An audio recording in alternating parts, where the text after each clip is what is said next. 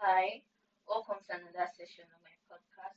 My name is Amaka Nyechere, and today I'll be treating more on my previous podcast, which was on understanding relationships.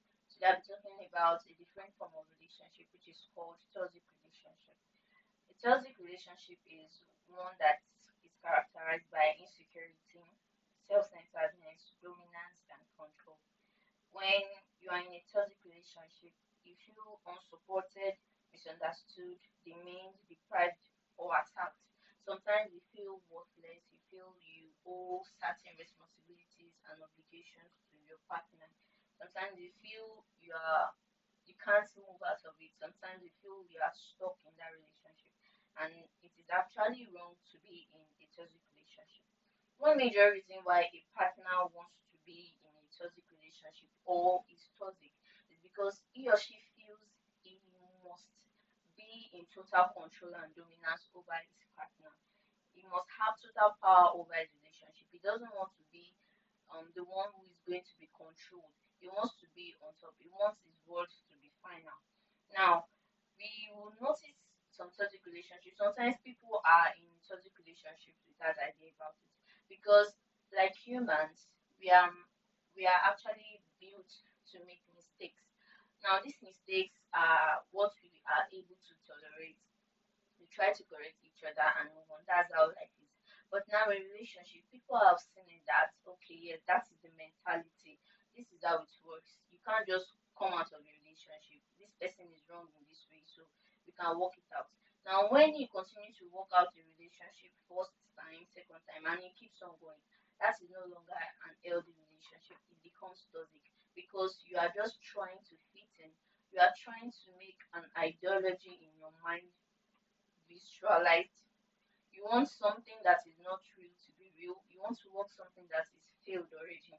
Now, your partner will always want to separate you from your family, your friends, your relations, your colleagues. That is how you know a toxic partner.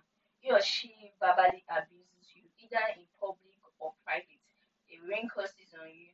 They say um detrimental words to you, whether you've lost your self worth. You also lose your self identity.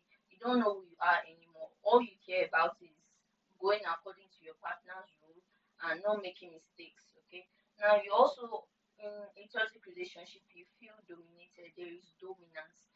Only one person can talk. Only one person has the ability to say something that is binding between the two partners. Now there's fear of saying the truth. There's fear of bringing up ideas. There is fear of saying something that is right because you're scared of losing your partner.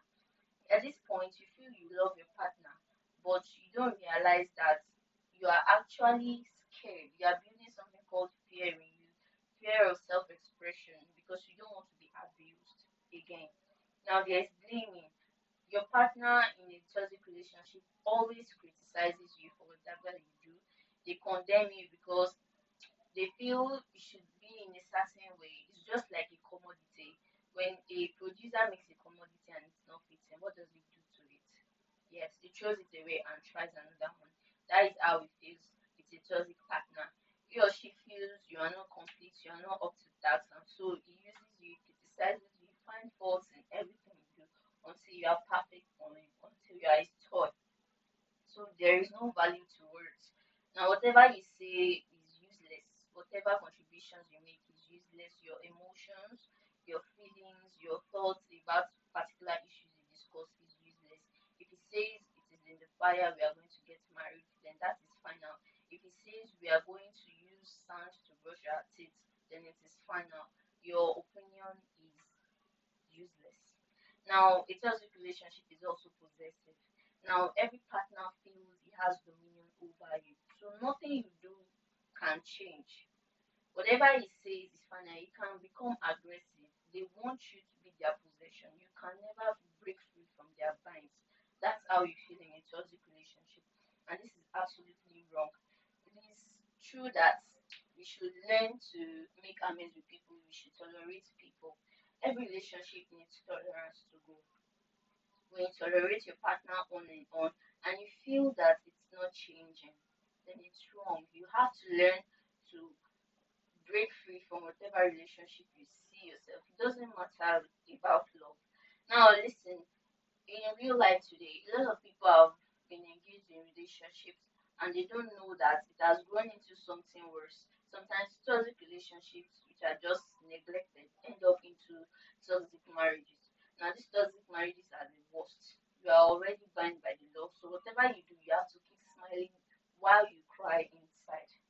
Now, I would advise it is not good to be in a toxic relationship.